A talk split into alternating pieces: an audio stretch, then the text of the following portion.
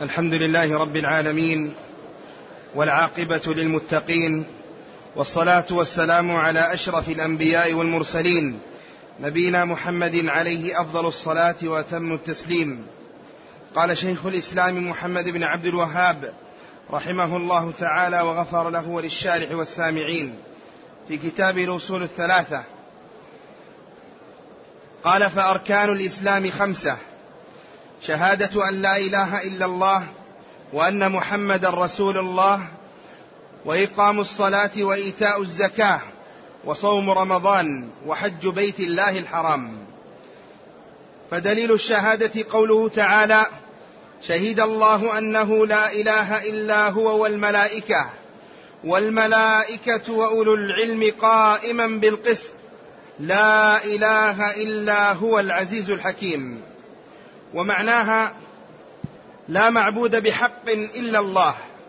لا إله نافيا جميع ما يعبد من دون الله إلا الله مثبتا العبادة لله وحده لا شريك له في عبادته كما أنه لا شريك له في ملكه. وتفسيرها الذي يوضحها قوله تعالى وإذ قال إبراهيم لأبيه وقومه إنني براء مما تعبدون. إلا الذي فطرني فإنه سيهدين. وجعلها كلمة باقية في عقبه لعلهم يرجعون.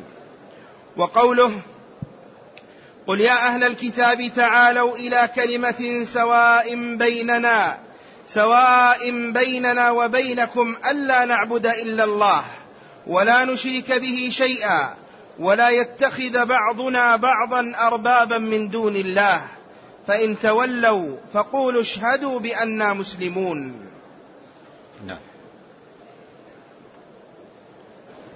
الحمد لله رب العالمين وأشهد أن لا إله إلا الله وحده لا شريك له وأشهد أن محمدا عبده ورسوله صلى الله وسلم عليه وعلى آله وأصحابه أجمعين. أما بعد فإن المصنف رحمه الله تعالى قد ذكر في الأصل الثاني أن مراتب الدين الإسلامي ثلاثة وهي الإسلام والإيمان والإحسان. ثم شرع رحمه الله تعالى في بيان في بيان أركان كل مرتبة من هذه المراتب. فالإسلام أركانه خمسة والإيمان أركانه ستة والإحسان له ركن واحد. وكلها يأتي بيانها عند المصنف رحمه الله تعالى. وبدأ هنا ببيان ما يتعلق بأركان مرتبة الإسلام. فذكر أن أركان الإسلام خمسة. وهي شهادة أن لا إله إلا الله وأن محمدا رسول الله وإقام الصلاة وإيتاء الزكاة وصوم رمضان وحج البيت الحرام لمن استطاع إليه سبيلا. وهذه الأركان الخمسة للإسلام اجتمعت أو ذكرها النبي عليه الصلاة والسلام مجتمعة في بعض الأحاديث كحديث ابن عمر رضي الله عنهما أن النبي صلى الله عليه وسلم قال بني الإسلام على خمس شهادة أن لا إله إلا الله وأن محمدا رسول الله وإقام الصلاة وإيتاء الزكاة وصوم رمضان وحج البيت الحرام. وفي حديث جبريل المشهور لما قال جبريل عليه السلام للنبي صلى الله عليه وسلم أخبرني عن الإسلام. قال أن تشهد أن لا إله إلا الله وأن محمدا رسول الله وتقيم الصلاة وتؤتي الزكاة وتصوم رمضان وتحج البيت الحرام إن استطعت إليه سبيلا. ثم بعد أن ذكر المصنف رحمه الله أركان الإسلام الخمسة إجمالا شرع في ذكر شيء من التفاصيل لهذه الأنواع الخمسة. وبدأ أول ما بدأ بشهادة أن لا إله إلا الله. بشهادة أن لا إله إلا الله وهي أعظم أركان الإسلام.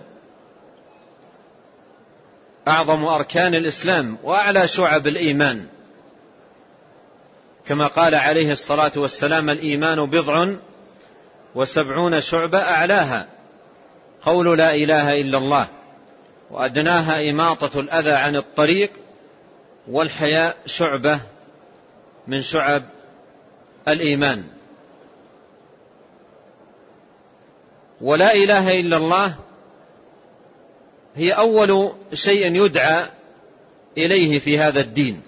فليكن أول ما تدعوهم إليه شهادة شهادة أن لا إله إلا الله. وهي أعظم الكلمات. وأجلها على الإطلاق. كما قال نبينا عليه الصلاة والسلام وأفضل أو وخير ما قلته أنا والنبيون من قبلي لا إله إلا الله. وحده لا شريك له له الملك وله الحمد وهو على كل شيء قدير. فهي كلمة عظيمة. ليس في الكلمات كلمة أعظم منها. فهي أعظم الكلمات وأجلها وأرفعها على الإطلاق. بدأ المصنف رحمه الله ببيان ما يتعلق بالشهادة. شهادة أن لا إله إلا الله. قال فدليل الشهادة.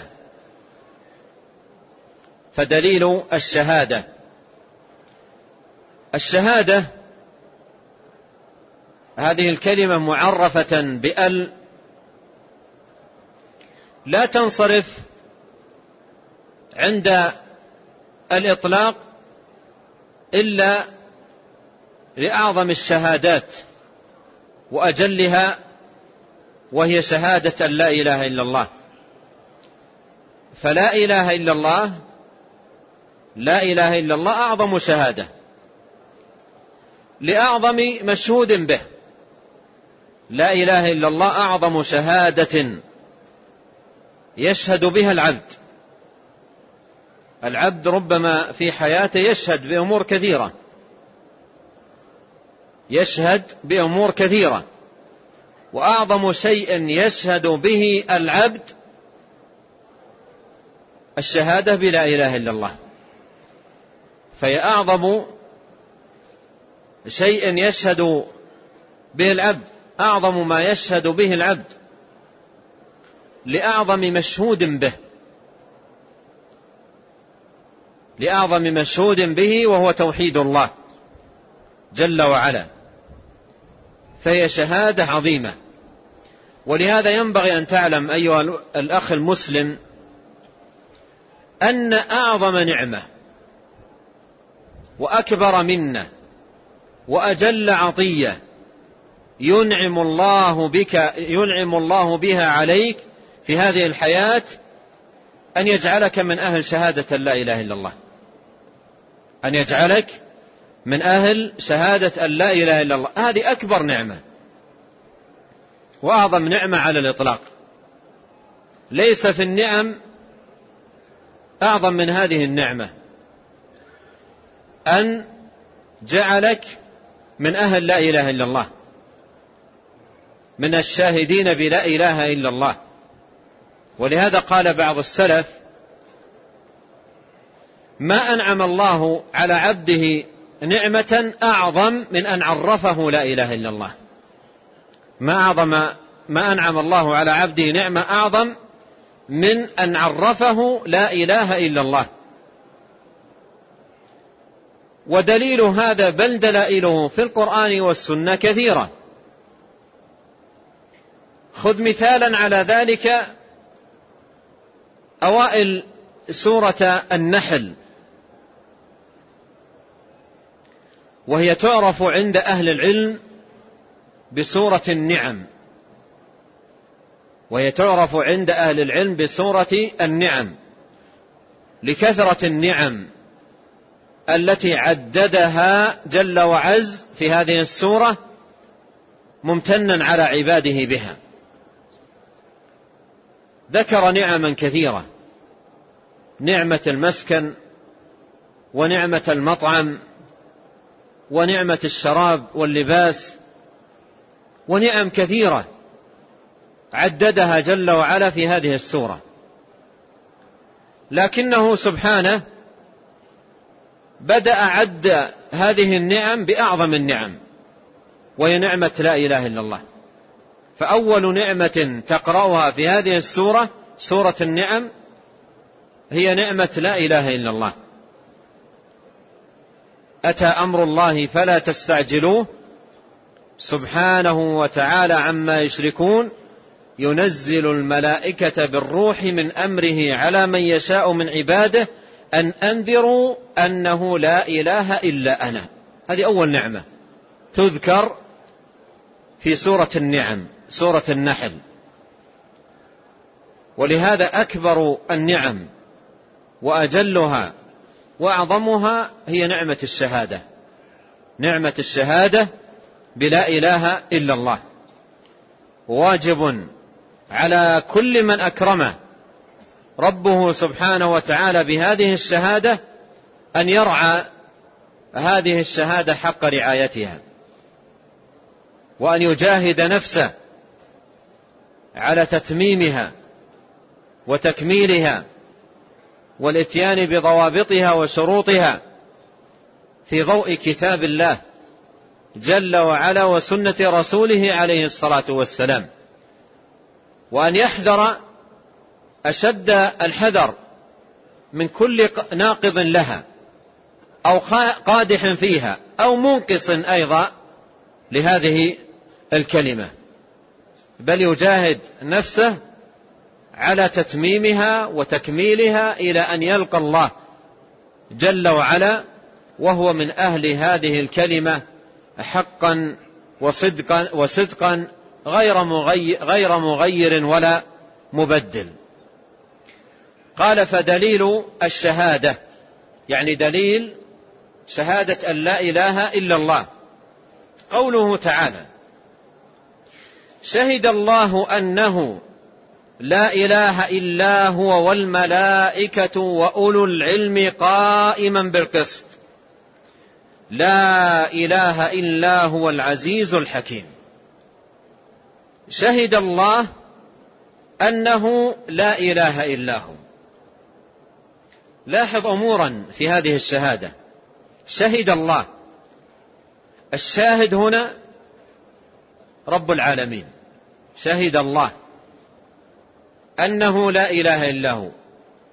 والمشهود به والمشهود به توحيده سبحانه وتعالى وحدانيته وأنه جل وعلا وحده المستحق للعبادة. فاجتمع في هذه الآية أو في صدر هذه الآية اجتمع فيها أعظم شهادة من أعظم شاهد في أعظم مشهود به. أعظم شهادة لا إله إلا الله. من أعظم شاهد وهو رب العالمين جل وعلا في أعظم مشهود به وهو توحيده جل وعلا وإخلاص الدين له. شهد الله أنه لا إله إلا هو الملائكة. أي وملائكة الرحمن. وهم خلق لا يعلم عددهم إلا الذي خلقهم. وما يعلم جنود ربك إلا هو. لا يعلم عددهم إلا الذي خلقهم وكلهم يشهد بذلك. كلهم يشهد بذلك. يشهد أن لا إله إلا الله.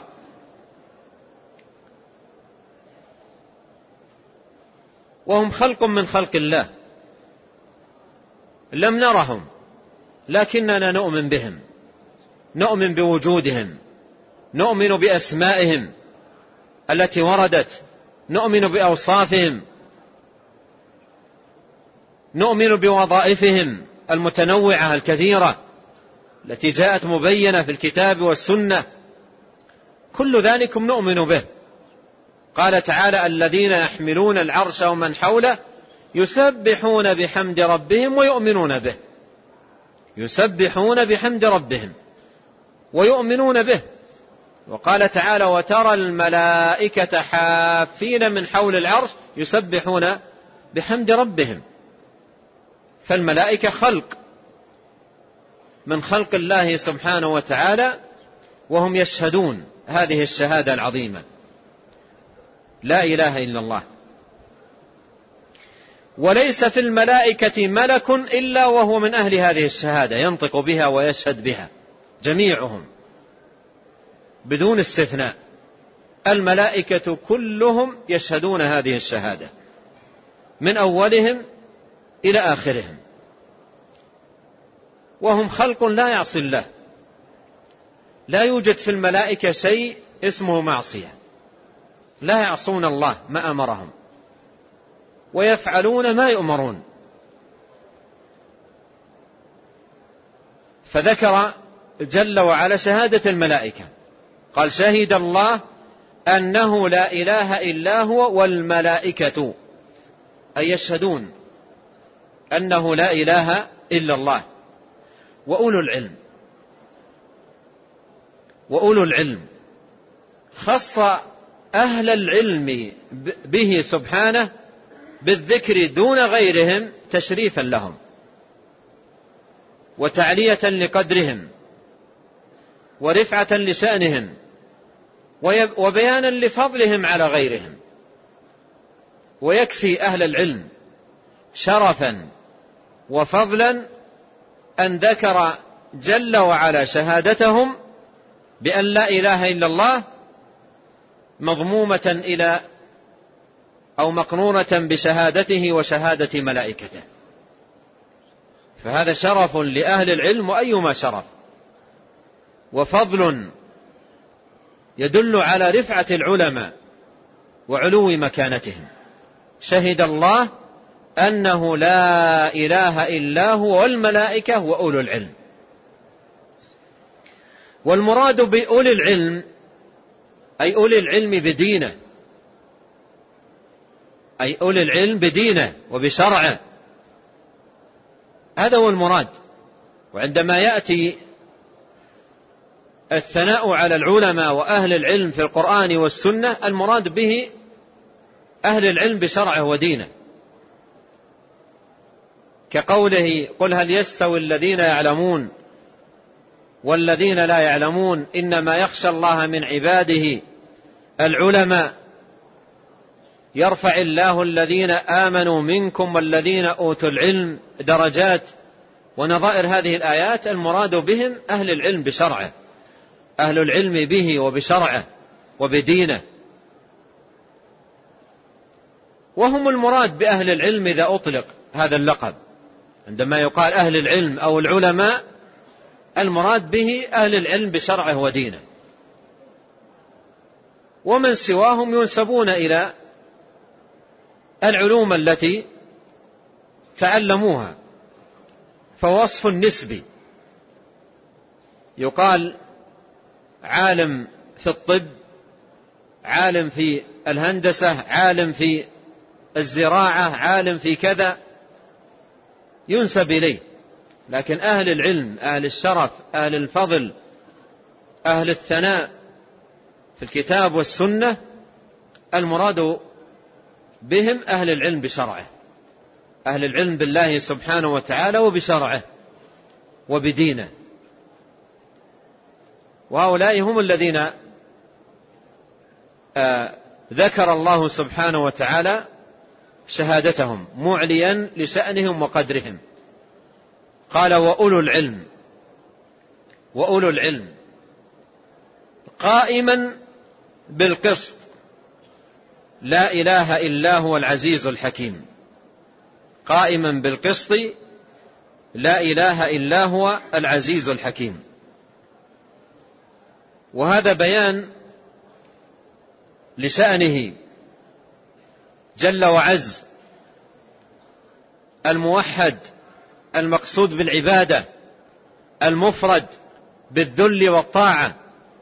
شأنه جل وعلا أنه قائم بالقسط أي قائم بالعدل قائم بالعدل. فذكر في الآية التوحيد والعدل التوحيد والعدل.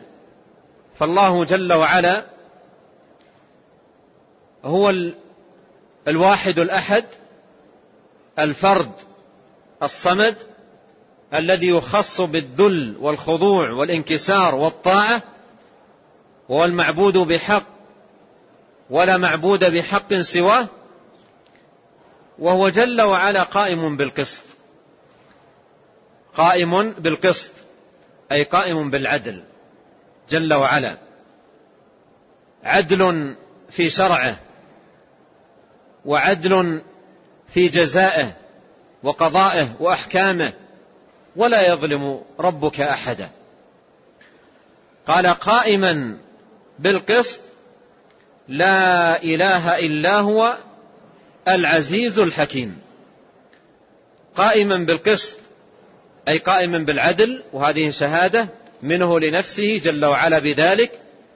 شهد لنفسه بأنه لا إله إلا هو وأنه جل وعلا قائم بالقسط أي قائم بالعدل.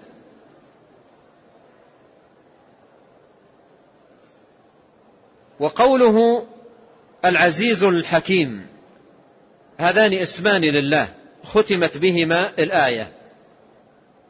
ختمت بهما الآية. العزيز الحكيم.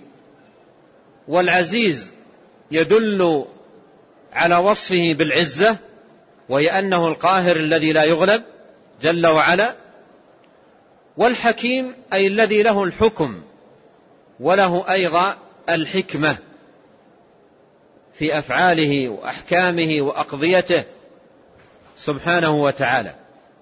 شهد الله أنه لا إله إلا هو. هذا دليل الشهادة. هذا دليل الشهادة. وهو دليل يدل على مكانة الشهادة في الدين وعظم شأنها وأنها أعظم شهادة وأنها أعظم شهادة لأعظم مشهود به ووحدانية الله وتوحيده ووجوب إفراده تبارك وتعالى بالعبادة. وجوب إفراده تبارك وتعالى بالعبادة. أفادت هذه الآية فضل هذه الشهادة ومكانتها وعظم شأنها في الإسلام. وعظم شأنها في الإسلام. والله جل وعلا ذكر أنه يشهد بها وأن الملائكة تشهد بها وأن أولو العلم يشهدون بها. والشهادة كما بين أهل العلم لا تكون إلا عن علم بالمشهود به واعتقاد لذلك وتكلم به وإعلام. فهذه مراتب أربعة. لا بد من توافرها في الشهادة لتكون شهادة. العلم والاعتقاد العلم والاعتقاد والتكلم بهذه الشهادة النطق بها والإعلام يعلم ويعلن ذلك.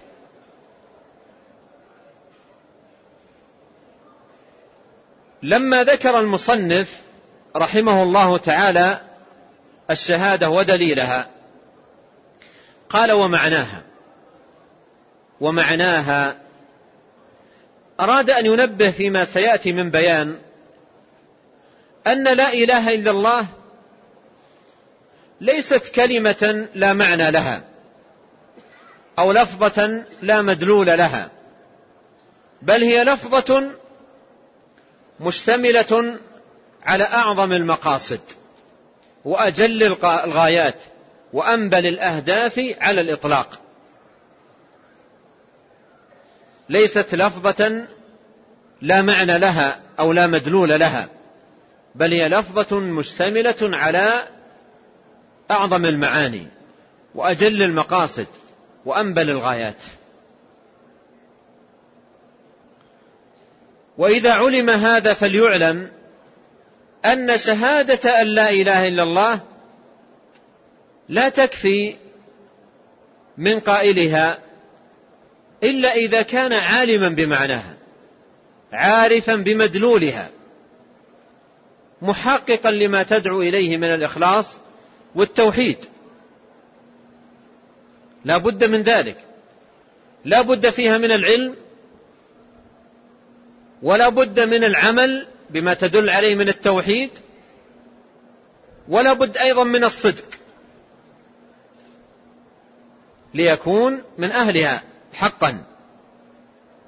أما أن يشهد بأن لا إله إلا الله ولا يدري ما هو ولا يدري ما هي هذه الكلمة ولا يدري ماذا على أي شيء تدل.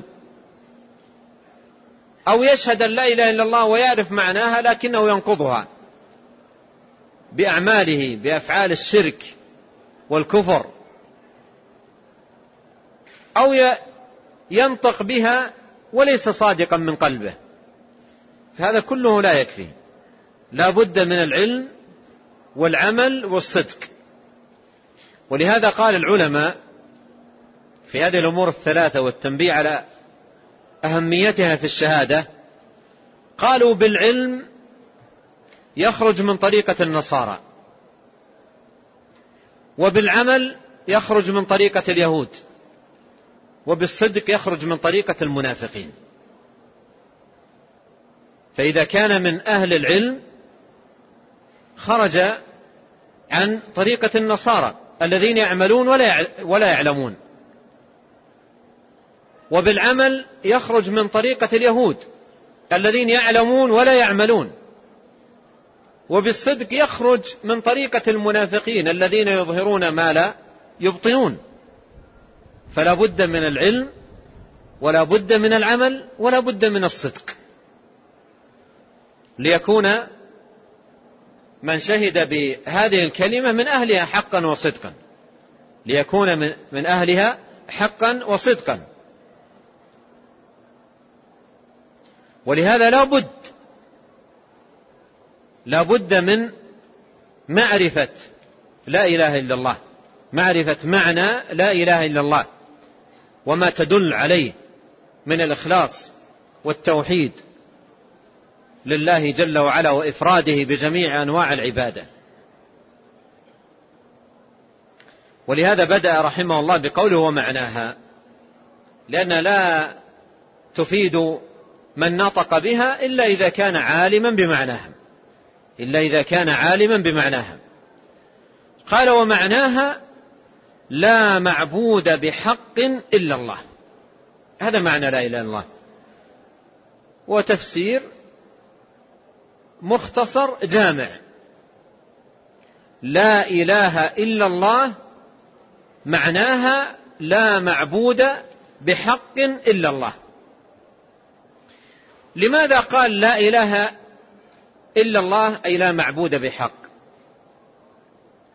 لأن معنى الإله في لغة العرب المعبود. لأن معنى الإله في لغة العرب المعبود. هذا معناه.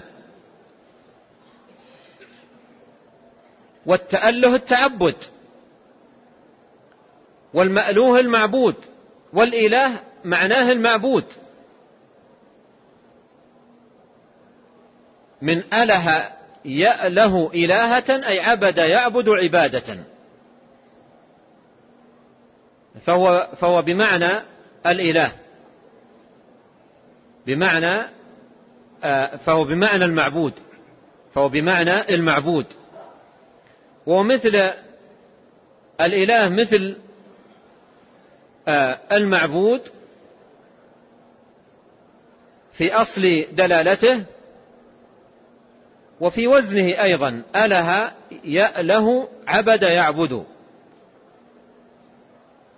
عبادة إلهة والتأله التعبد. فلا إله أي لا معبود. هذا معنى الإله. ولهذا إذا قال قائل لا إله أي لا خالق أو لا رازق أو لا منعم هذا لم يفهم معنى لا إله إلا الله. لا في مدلولها اللغوي ولا أيضا في مدلولها الشرعي. لا في المدلول اللغوي ولا في المدلول الشرعي. فالإله لغة المعبود أي الذي يذل له ويخضع ويعبد وتصرف له العبادة.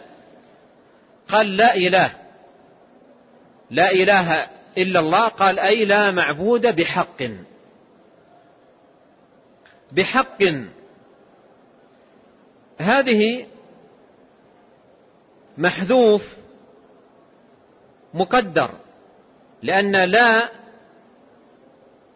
النافية للجنس اسمها إله وخبرها محذوف مقدر.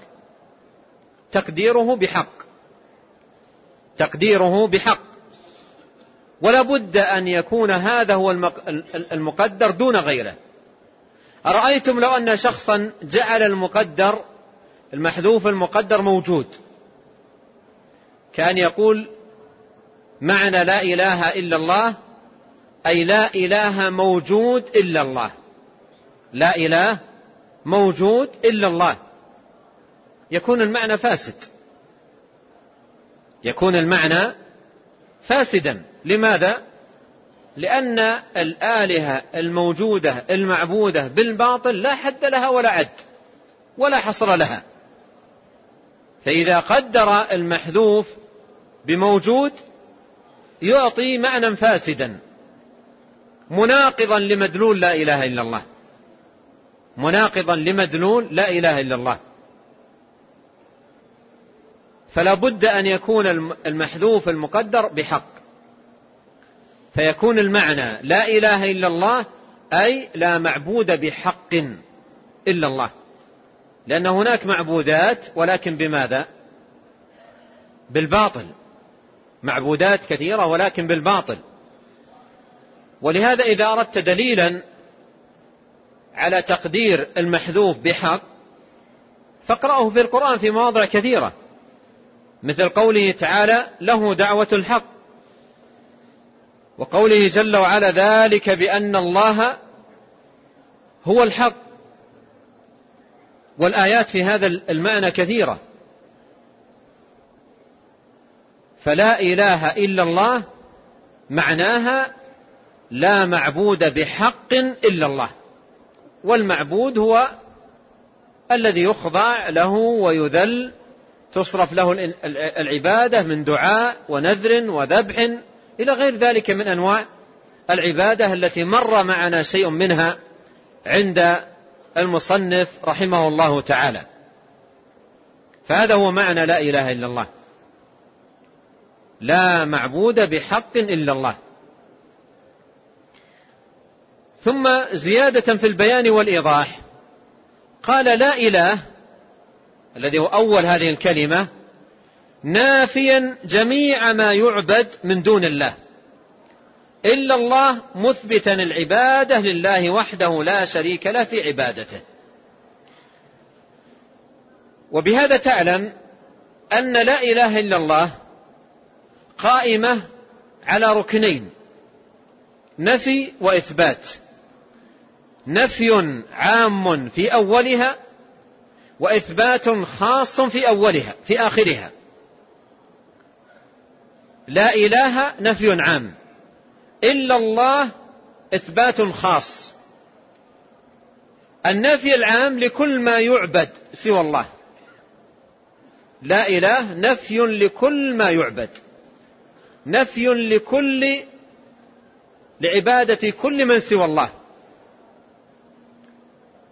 ولهذا تسمى اللام تسمى لا هنا لا لا التبرئة. لا التبرئة. لا البراءة. فهنا تبرأ وتعلن براءتك.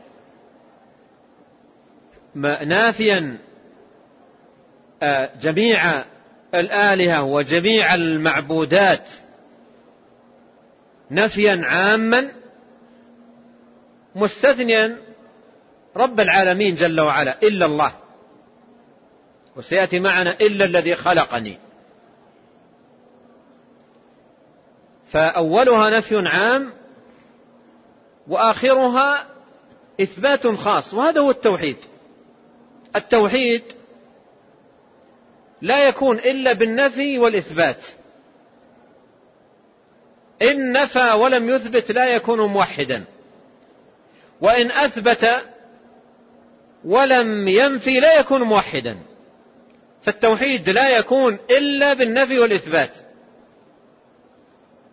من أجل التوضيح فقط أضرب لكم مثالا.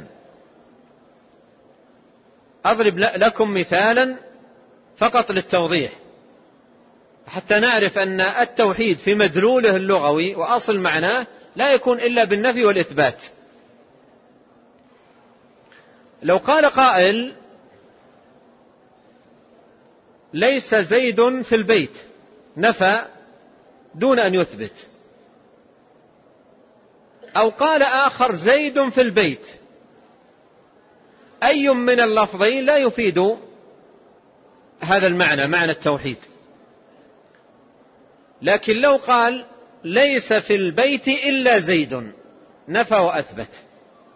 عرفت معنى التوحيد؟ أنه, أنه لا يوجد في البيت إلا شخص واحد هو زيد.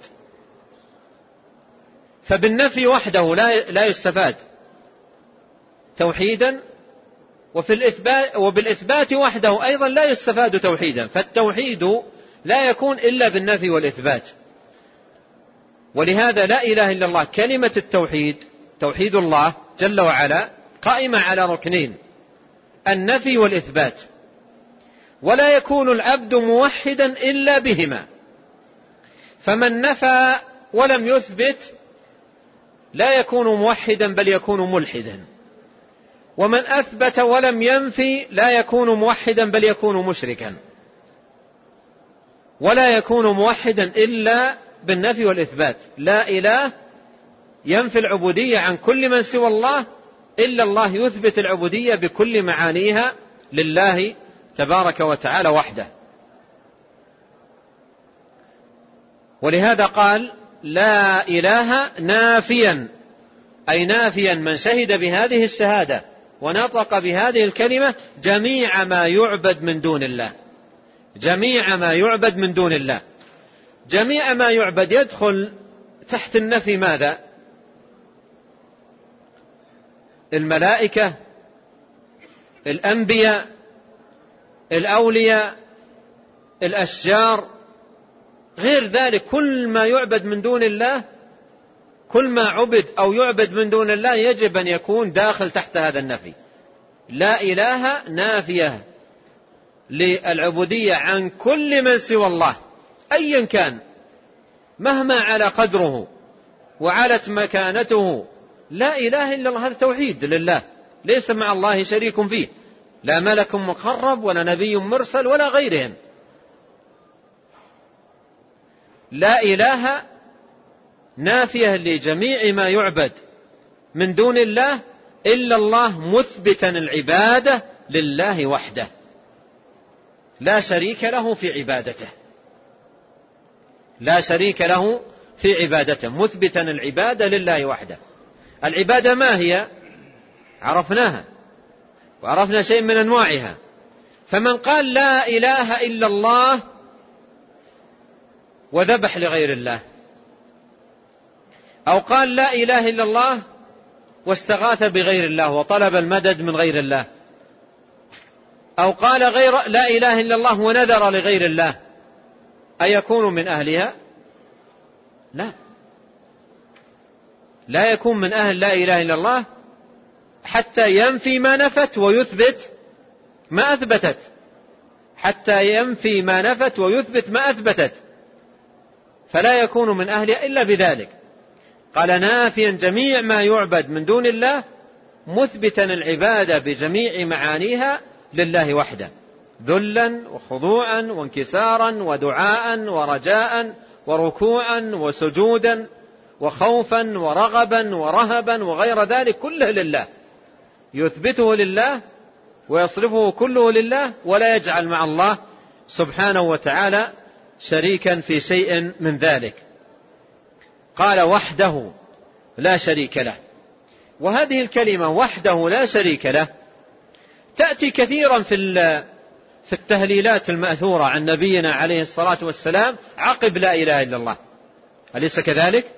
تأتي كثيرا عقب لا إله إلا الله تجد في كثير من التهليلات المأثورة في السنة يقول نبينا عليه الصلاة والسلام لا إله إلا الله ماذا؟ وحده لا شريك له والعلماء يقولون إن كلمة وحده لا شريك له الآتية في في الذكر المأثور عن النبي عليه الصلاة والسلام هي تأكيد لما دلت عليه لا إله إلا الله من نفي وإثبات. لأن لا إله إلا الله ركنان نفي وإثبات أكد الإثبات بقوله ماذا؟ وحده وأكد النفي بقوله لا شريك له. فقوله وحده لا شريك له فيه اهتمام بالتوحيد وتأكيد عليه بركنيه النفي والإثبات. وتأكيد عليه بركنيه النفي والإثبات. لا إله إلا الله وحده لا شريك له. ومن جميل النصح وعظيمه. في باب ترسيخ معنى لا إله إلا الله وتثبيتها في القلوب المؤمنة ما وجه إليه نبينا عليه صلى الله نبينا عليه الصلاة والسلام وأرشد إليه وكان يواظب على فعله ألا وهو التهليلات التي ثبتت عنه أدبار الصلوات الخمس. التهليلات التي ثبتت عنه عليه الصلاة والسلام أدبار الصلوات الخمس. كان يقول دبر كل صلاة لا إله إلا الله وحده لا شريك له. لا إله إلا الله وحده لا شريك له. له الملك وله الحمد وهو على كل شيء قدير. لا إله إلا الله ولا نعبد إلا إياه. له النعمة وله الفضل وله الثناء الحسن. لا إله إلا الله مخلصين له الدين ولو كره الكافرون. هذه ثلاث تهليلات. كان نبينا عليه الصلاة والسلام يقولها دبر كل صلاة. وأمته وأتباعه بإحسان يقولونها تأسيا به دبر كل صلاة. خمس مرات في اليوم الليلة بعد أن يسلم المسلم من صلاته يأتي بهذه التهليلات. ثلاث مرات يقول لا إله إلا الله. المرة الأولى يقول لا إله إلا الله ويتبعها بقوله وحده لا شريك له له الملك وله الحمد وهو على كل شيء قدير. والمرة الثانية يقول لا إله إلا الله ويتبعها بقوله ولا نعبد إلا إياه. مخلصين له الدين. لا إله إلا الله ولا نعبد إلا إياه له النعمة وله الفضل وله الثناء الحسن. والمرة الثالثة يقول لا إله إلا الله ويتبعها بقوله مخلصين له الدين ولو كره الكافرون. ما هذا الذي تتبع به لا إله إلا الله في هذه المرات الثلاث؟ وماذا يفيد؟ لا بد أن ننتبه لهذا لأن هذا شيء نكرره يوميا أدبار الصلوات المكتوبة. نكرره يوميا أدبار الصلوات المكتوبة. نقول لا إله إلا الله ومرة نقول عقبها وحده لا شريك له ومرة نقول عقبها ولا نعبد إلا إياه ومرة نقول عقبها مخلصين له الدين. هذا الذي نتبع به لا إله إلا الله في هذه المرات الثلاث هو تثبيت لمعناها وترسيخ لمدلولها وإقامة لحقيقتها. هذا هو معنى لا إله إلا الله. ولهذا أيها الأخ الموفق لو قيل لك عرف لا إله إلا الله وأردت أن تعرفها بتعريف جامع وشافي ووافي من خلال ما أنت تردده يوميا أدبار الصلوات المكتوبة. فكيف تستخلص من هذه الكلمات المضافة إلى لا إله إلا الله في هذا التهليل تعريفا جامعا. تابع معي. في المرة الأولى قلت وحده لا شريك له. وفي المرة الثانية لا نعبد إلا لا إله إلا الله ولا نعبد إلا إياه. وفي الثالثة قلت مخلصين له الدين. استخلص من هذا الذي تكرره كل يوم أدبار الصلوات المكتوبة تعريفا جامعا للا إله إلا الله. من مجموع التهليلات الثلاث. ما رأيك لو قلت لا إله إلا الله معناها أن لا نعبد إلا الله وحده لا شريك له مخلصين له الدين. هذا من أجمع وأحسن ما يكون. وتعريف أخذته من ذكر النبوي. يتكرر معك كل يوم تحفظه وتحافظ عليه ويتكرر عليك يوميا. ولهذا أنصحك أن تحافظ على هذا المعنى. للا إله إلا الله. وإذا بليت بمبطل يبعدك عن مدلول لا إله إلا الله فدعك و... دعك عن باطله وحافظ على هذا التعريف الذي هو معك كل يوم يتردد على لسانك. فإذا قيل ما معنى لا إله إلا الله قل معناها أي لا نعبد إلا الله وحده لا شريك له مخلصين له الدين. هذا التعريف مركب من ماذا؟ من مجموع التهليلات الثلاث. مركب من مجموع التهليلات الثلاث. لاحظ اولا لا نعبد إلا ولا نعبد إلا إياه. نفي وإثبات. نفي و... لا نعبد إلا إياه. نحن قلنا لا إله إلا الله ما معناها عند الشيخ؟ لا معبود. من أين لنا أن لا إله لا معبود؟ هذا الحديث أمامنا. وهذا الدعاء أو الذكر نردده كل يوم. لا نعبد إلا إياه.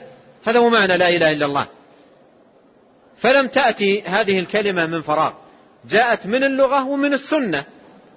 وجاءت أيضا من القرآن. ولهذا سيأتي عند المصنف ذكر آيات تفسر لا إله إلا الله.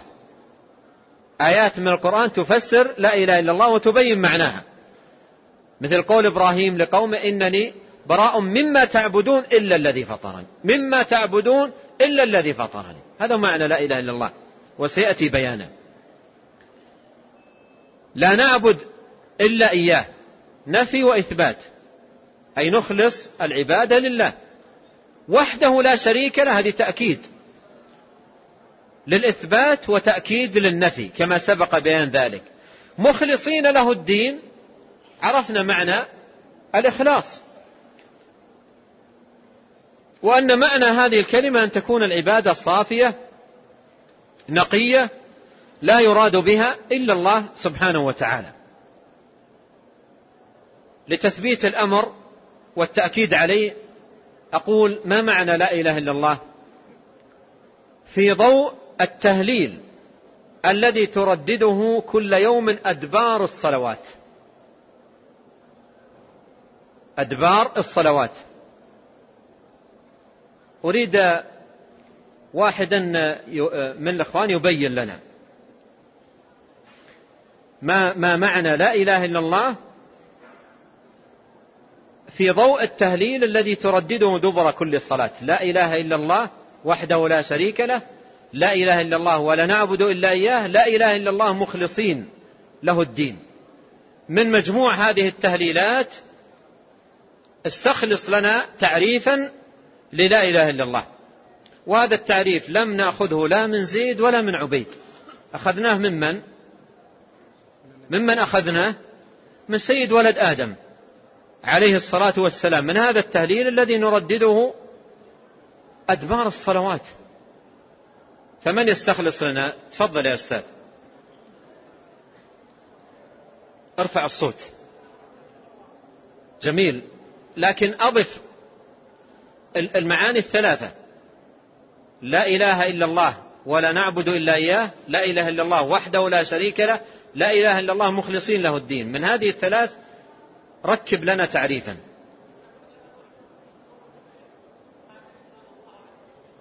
أيوة. جميل. طيب من أيضا يبين؟ تفضل يا أخي. ارفع الصوت.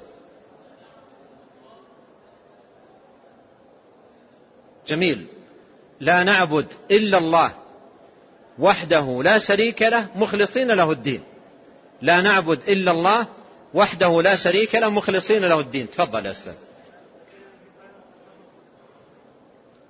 جميل. أيضا من يبين لنا من هنا معنى لا إله إلا الله؟ في ضوء الشهادات شهادة أن لا إله إلا الله التي تتردد على ألسنتنا أدبار كل صلاة. نعم.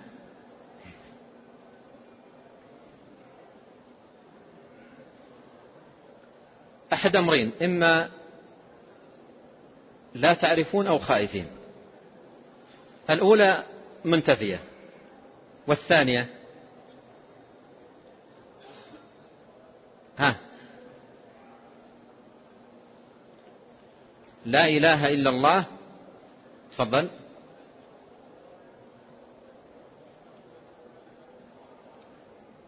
لا نعبد معناها لا نعبد إلا الله. مخلصين له الدين.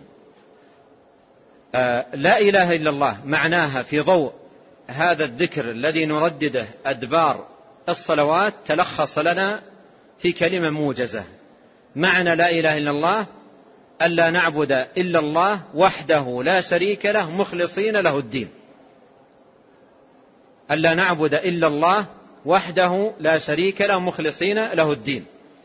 ثم هذه الكلمة أو هذه التهليلات أتبعت بدلائل للتوحيد. يعني ذكر معنى التوحيد وذكر دلائل للتوحيد. ذكر معنى التوحيد وذكر دلائل للتوحيد.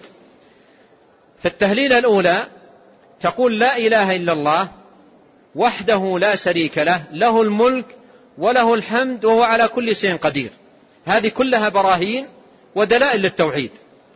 نحن لا نعبد إلا الله وحده لا شريك له مخلصين له الدين لأنه وحده له الملك وحده له الحمد وحده على كل شيء قدير. فهذه براهين ودلائل للتوحيد.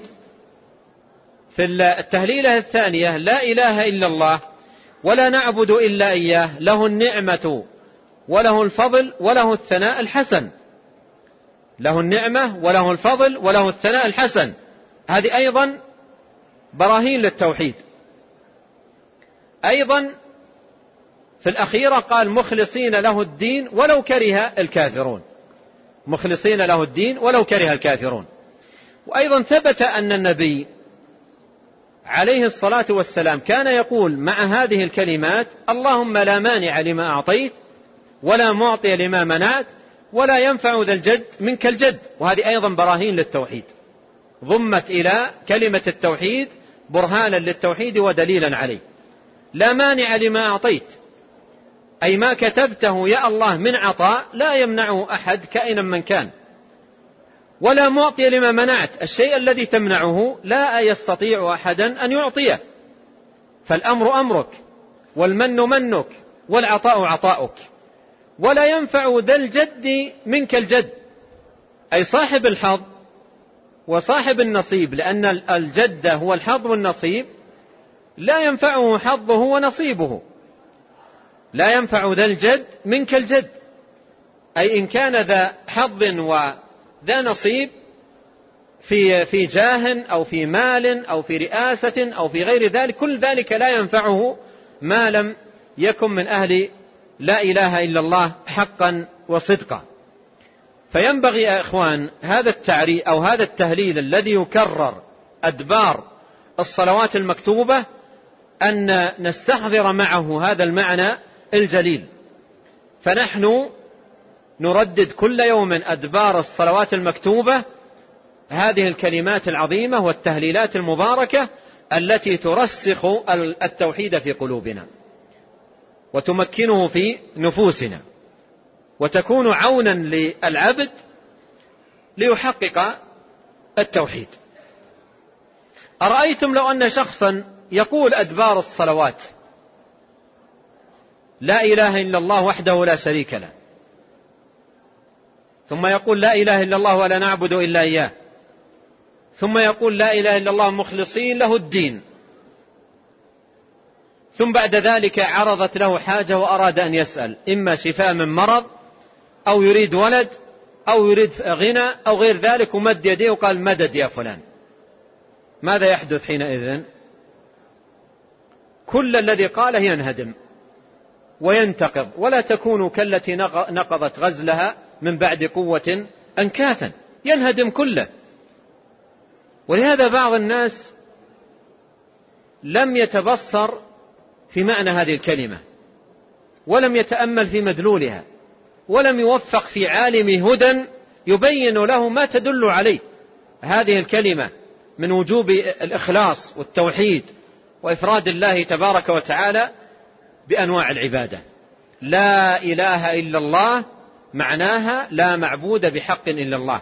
أي لا نركع إلا لله ولا نسجد إلا لله ولا نذل ونخضع إلا لله ولا ندعو ونرجو إلا الله.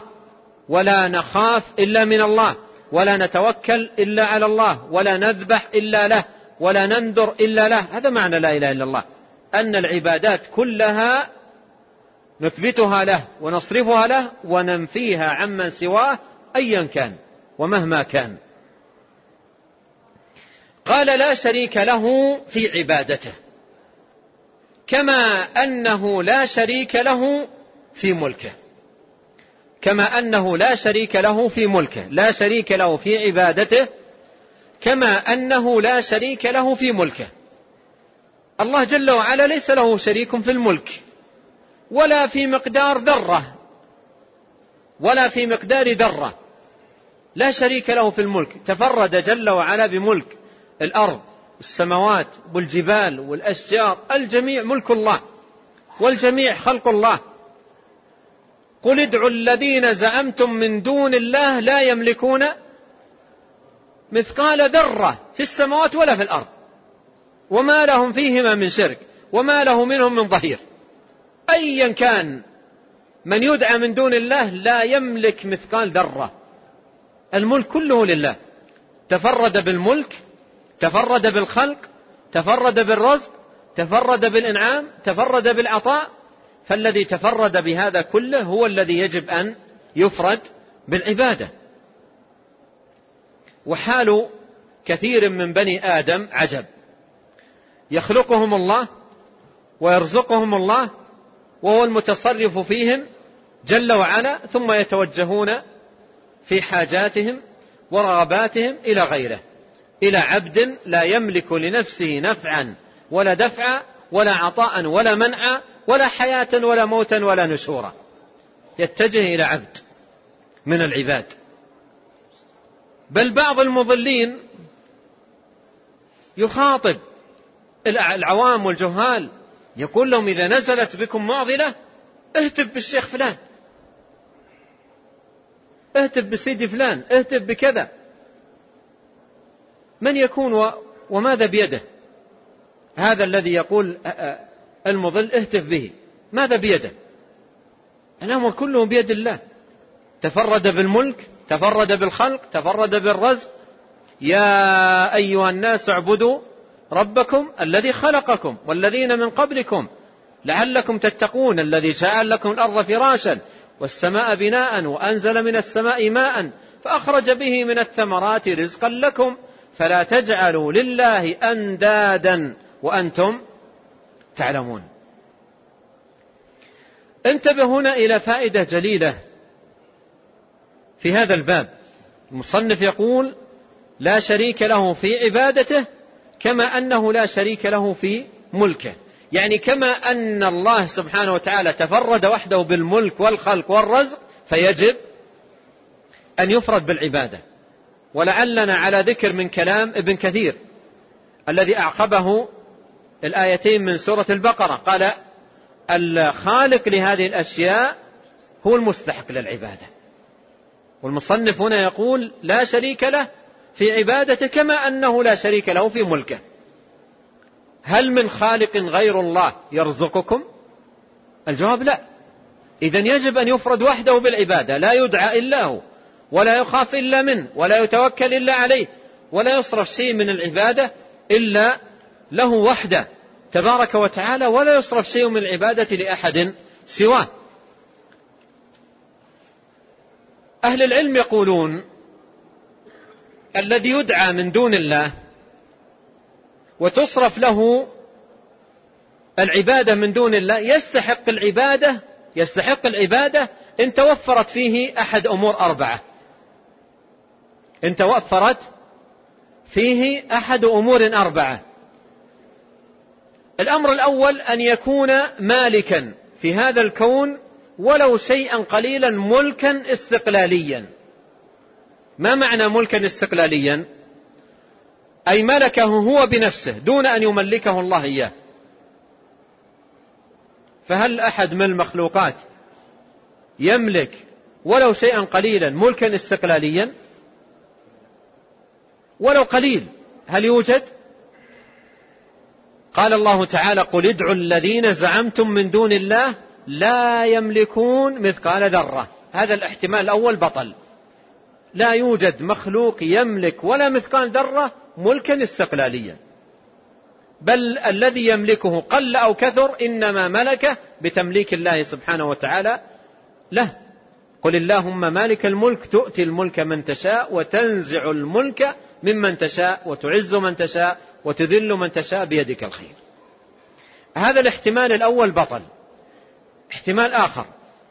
دون هذا. إن لم يكن مالكا أن يكون شريكا للمالك في هذا الملك أو في بعضه ولو في شيء قليل. فهل لله تنزه وتقدس شريك في الملك ولو في شيء قليل؟ الجواب ماذا؟ لا. وما لهم فيهما من شرك. بطل الاحتمال الثاني. قل ادعوا الذين زعمتم من دون الله لا يملكون مثقال ذرة في السماوات ولا في الأرض. هذا إبطال الاحتمال الأول. ثم بعد إبطال الاحتمال الثاني قال وما لهم فيهما من شرك.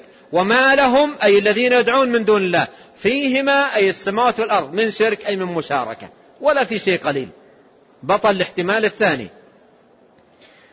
إن لم يكن مالكا ولا شريكا للمالك هناك احتمال ثالث إن وجد استحق أن يدعى وهو أن يكون ظهير للمالك وعوين للمالك يستعين به المالك ويستشيره. قال جل وعلا وما له منهم من ظهير. فنفى جل وعلا الاحتمال الثالث وما له منهم من ظهير. وما له أي الله. منهم أي الذين يدعون من دون الله من ظهير أي من عوين ومعين ومساعد ووزير ومشير. نفى ذلك وأبطله.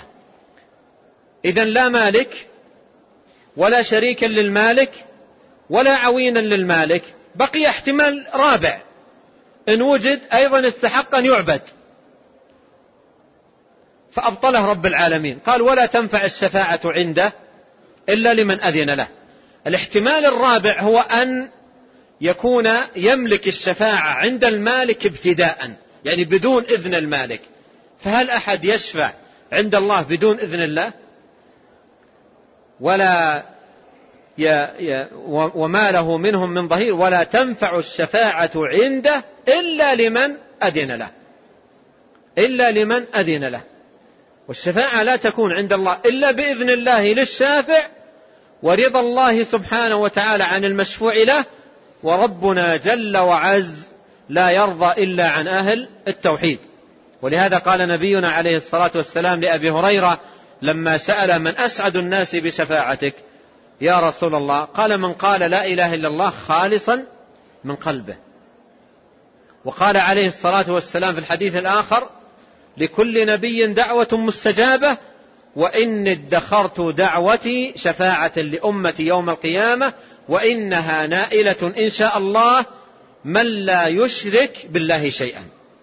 وإنها نائلة إن شاء الله من لا يشرك بالله شيئا. فهذه الآية تأملها أو هذا السياق تأمله في سورة سبأ. ينفعك الله عز وجل به في باب تقرير التوحيد قل ادعوا الذين زعمتم من دون الله لا يملكون مثقال ذرة في السماوات ولا في الأرض وما لهم فيهما من شرك وما له منهم من ظهير ولا تنفع الشفاعة عنده إلا لمن أذن له. قال بعض العلماء هذه الآية قطعت شجرة الشرك من أصولها واجتثتها من عروقها لأنها لم تبقي لمشرك متعلق. لأنها لم تبقي لمشرك متعلق. كل ما يخطر بالمشرك أو ببال المشرك أنه يتمسك به أبطل في هذه الآية. إبطالا مرتبا.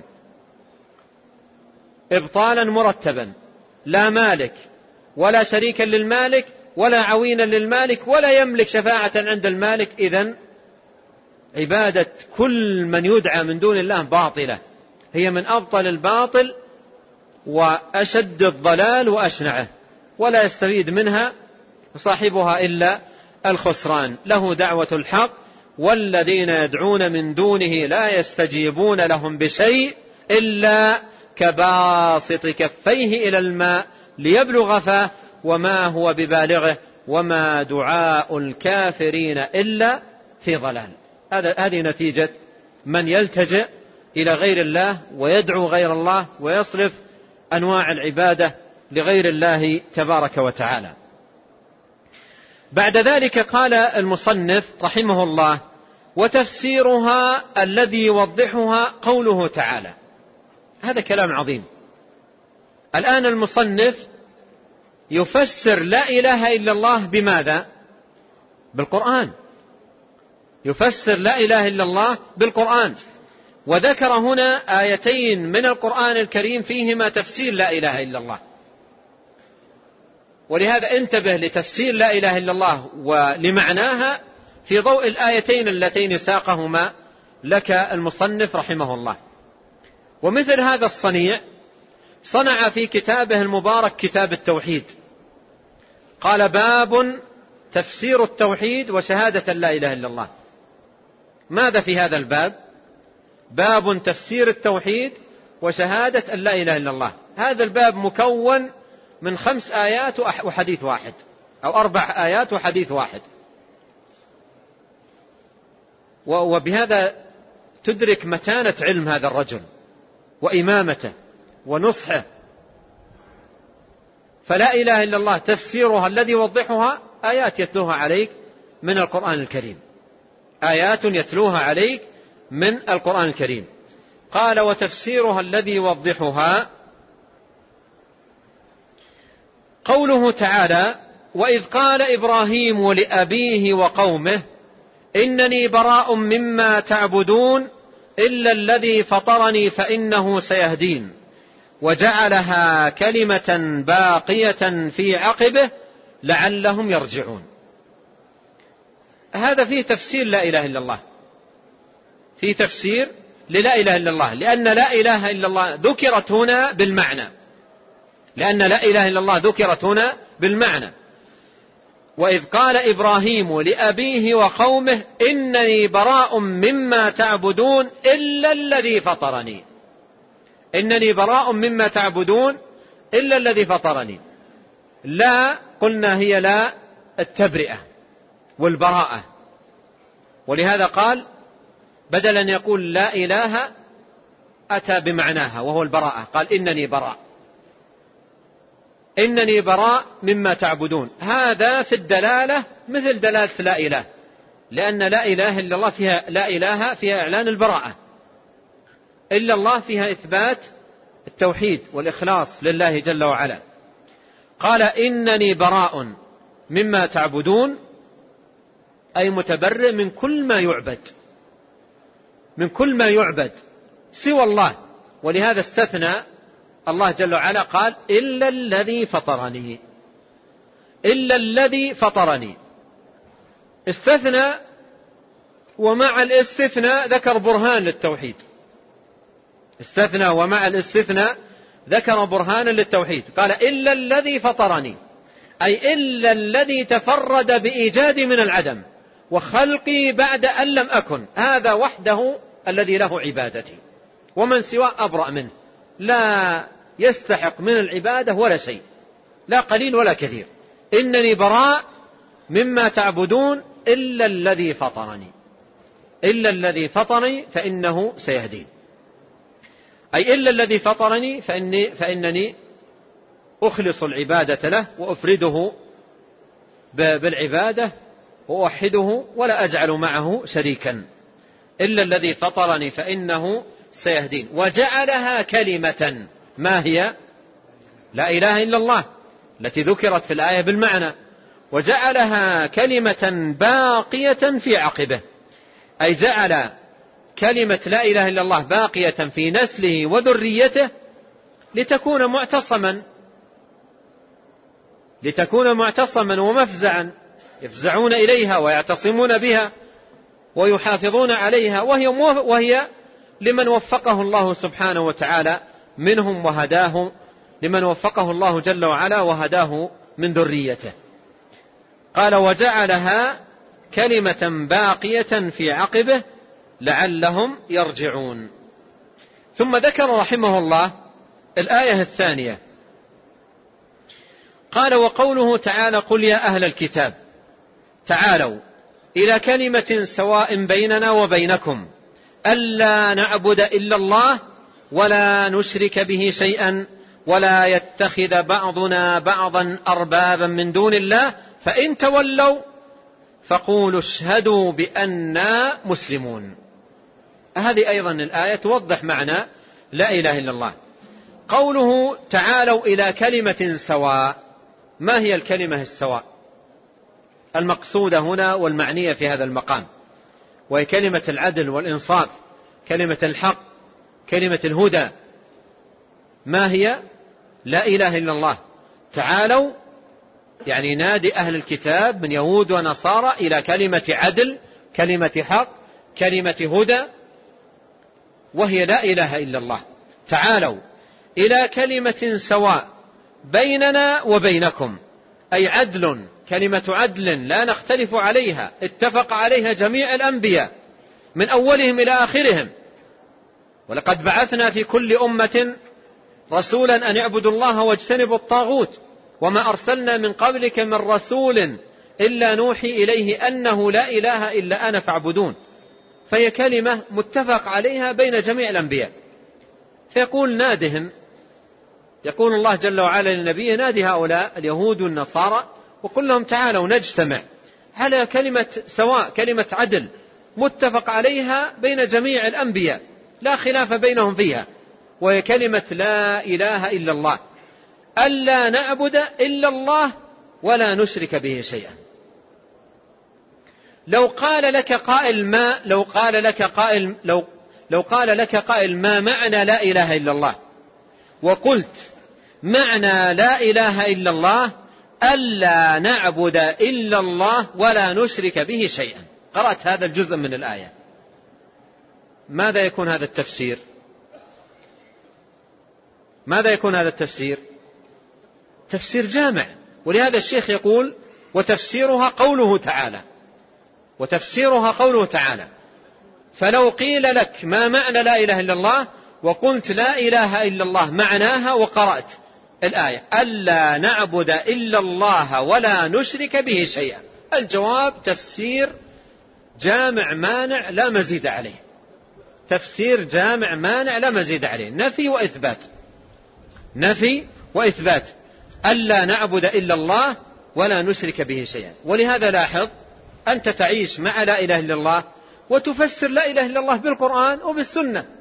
حافظ على هذا التفسير وإذا جاءتك تفسيرات من هنا أو من هناك دعك من تفسيرات الناس وعليك بهذا التفسير الذي في كتاب ربك وفي سنة نبيك صلوات الله وسلامه عليه. فإذا قيل لك ما معنى لا إله إلا الله اقرأ القرآن. لا تزد على ذلك. اقرأ القرآن اقرأ كلام الله. إذا قيل لك ما معنى لا إله إلا الله قل ألا نعبد إلا الله ولا نشرك به شيئا. قف عند هذا. هذا جواب وافي. وبيان شافي. جامع لمعنى لا إله إلا الله. فلا إله إلا الله معناها ألا نعبد إلا الله ولا نشرك به, به شيئا. ألا نعبد إلا الله أي لا نصرف شيء من العبادة إلا الله إلا لله. الدعاء الذبح النذر الاستغاثة الخوف الرجاء. نحن مر معنا قريبا عند المصنف الأدلة على أن هذه عبادات. فلا إله إلا الله معناها ألا نعبد إلا الله ولا نشرك به شيئا. أرأيتم لو أن شخصا أعيد هذا المعنى. أرأيتم لو أن شخصا قال لا إله إلا الله ودعا غير الله. استغاث بغير الله ذبح لغير الله نذر لغير الله أهو من أهل لا إله إلا الله؟ لا. لأن لا إله إلا الله معناها ألا نعبد إلا الله ولا نشرك به شيئا. أي لا نجعل معه شريكا في شيء من العبادة ولا نشرك به شيئا شيئا نكرة في سياق النفي فتفيد العموم. هاتان آيتان في تفسير لا إله إلا الله لكن القرآن في آيات كثيرة جدا تفسر لا إله إلا الله. والمؤلف رحمه الله ذكر في كتابه التوحيد قدرا طيبا من هذه الآيات. فمن الآيات المفسرة للا إله إلا الله. قوله تعالى واعبدوا الله ولا تشركوا به شيئا. وقوله تعالى وما أمروا إلا ليعبدوا الله مخلصين له الدين. وقوله تعالى وقضى ربك ألا تعبدوا إلا إياه. وقوله تعالى ألا لله الدين الخالص. وغيرها من الآيات الكريمات المفسرة والمبينة والموضحة لكلمة التوحيد لا إله إلا الله. قال ولا يتخذ بعضنا بعضا أربابا من دون الله. أي لا يطيع بعضنا بعضا في معصية الله تبارك وتعالى. ولا يتخذ بعضنا بعضا أربابا من دون الله. من دون الله.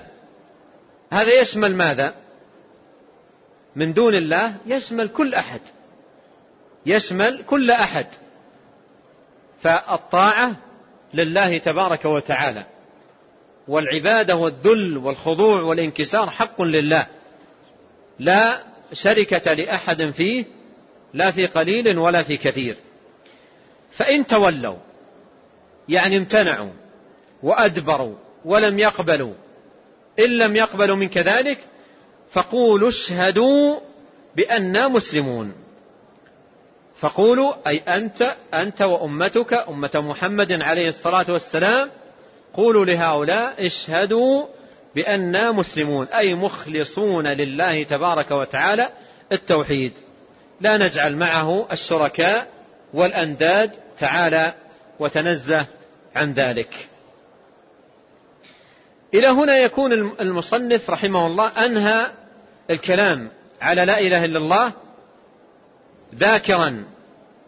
معنى ذاكرا فضل هذه الكلمة وذاكرا أيضا معنى هذه الكلمة ومدلولها وما وما تدل عليه من وجوب إخلاص الدين لله تبارك وتعالى والبراءة من الشرك.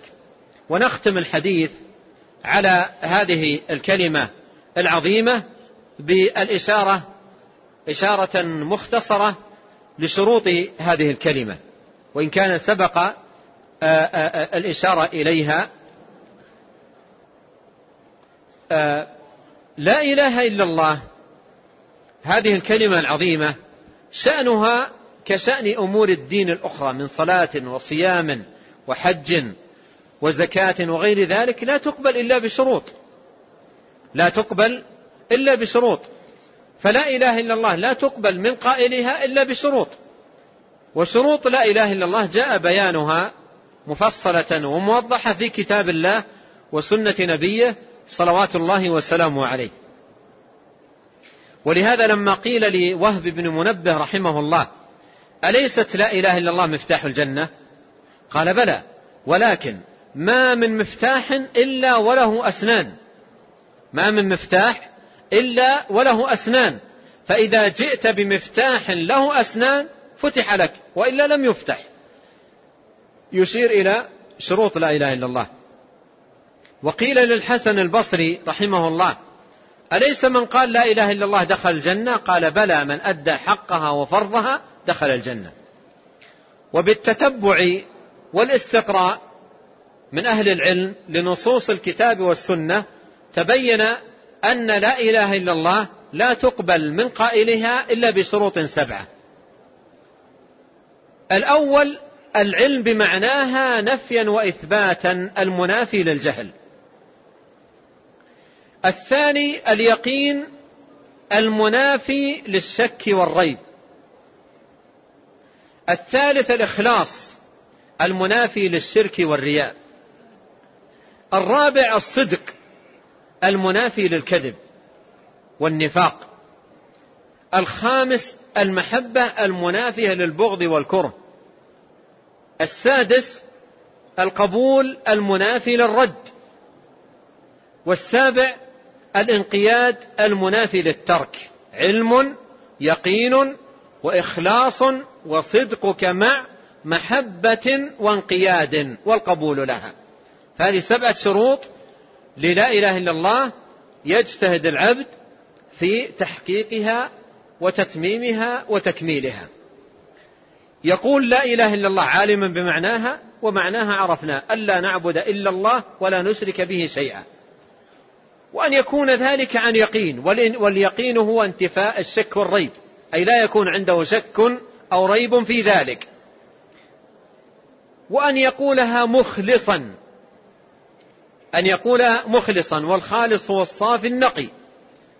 لا يقولها عن رياء ولا يقولها عن سمعة ولا يقولها عن إرادة دنيا بعمله بل يقولها مخلصا لله تبارك وتعالى. فتقع أعماله وعباداته على الإخلاص. وأن يصدق في لا إله إلا الله صدقا من قلبه يقولها. لا تكون على لسانه فقط بل يقولها صدقا من قلبه. محققا في قلبه ما دلت عليه من التوحيد. والمحبة أن يقولها محبا لله محبا لتوحيده محبا لشرعه ودينه ولما يأمره به تبارك وتعالى. وأن يقبل هذه الكلمة بأن ينطقها ويقبل أن يكون من أهلها ولا يكون مستكبرا كحال المشركين الذين قال الله عنهم إنهم كانوا إذا قيل لهم لا إله إلا الله يستكبرون.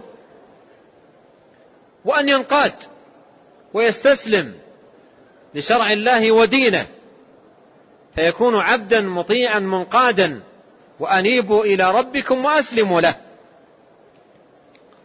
فبهذا يكون من أهل لا إله إلا الله إذا حقق شروط لا إله إلا الله المستمدة من كتاب الله عز وجل وسنة نبيه الكريم صلوات الله وسلامه عليه. ونسأل الله العظيم رب العرش العظيم بأسمائه الحسنى وصفاته العلى أن يجعلنا أجمعين من أهل لا إله إلا الله حقا وصدقا. اللهم أحينا مسلمين وتوفنا مؤمنين. اللهم اجعل آخر كلامنا من الدنيا لا إله إلا الله. اللهم أصلح لنا ديننا الذي هو عصمة أمرنا وأصلح لنا دنيانا التي فيها معاشنا وأصلح لنا آخرتنا التي فيها معادنا. واجعل الحياة زيادة لنا في كل خير والموت راحة لنا من كل شر.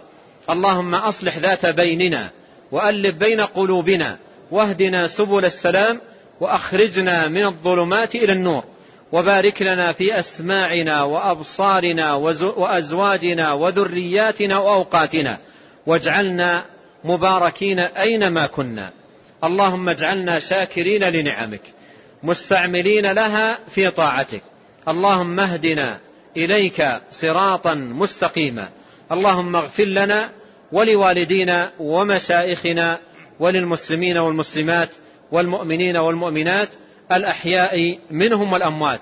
اللهم اغفر ذنوب المذنبين. اللهم اغفر ذنوب المذنبين. اللهم اغفر ذنوب المذنبين. وتب على التائبين. واكتب يا ذا الجلال والإكرام الصحة والسلامة والعافية والأجر والغنيمة للحجاج والمعتمرين. وآخر دعوانا أن الحمد لله رب العالمين وصلى الله وسلم وبارك وأنعم على عبد الله ورسوله نبينا محمد وآله وصحبه أجمعين.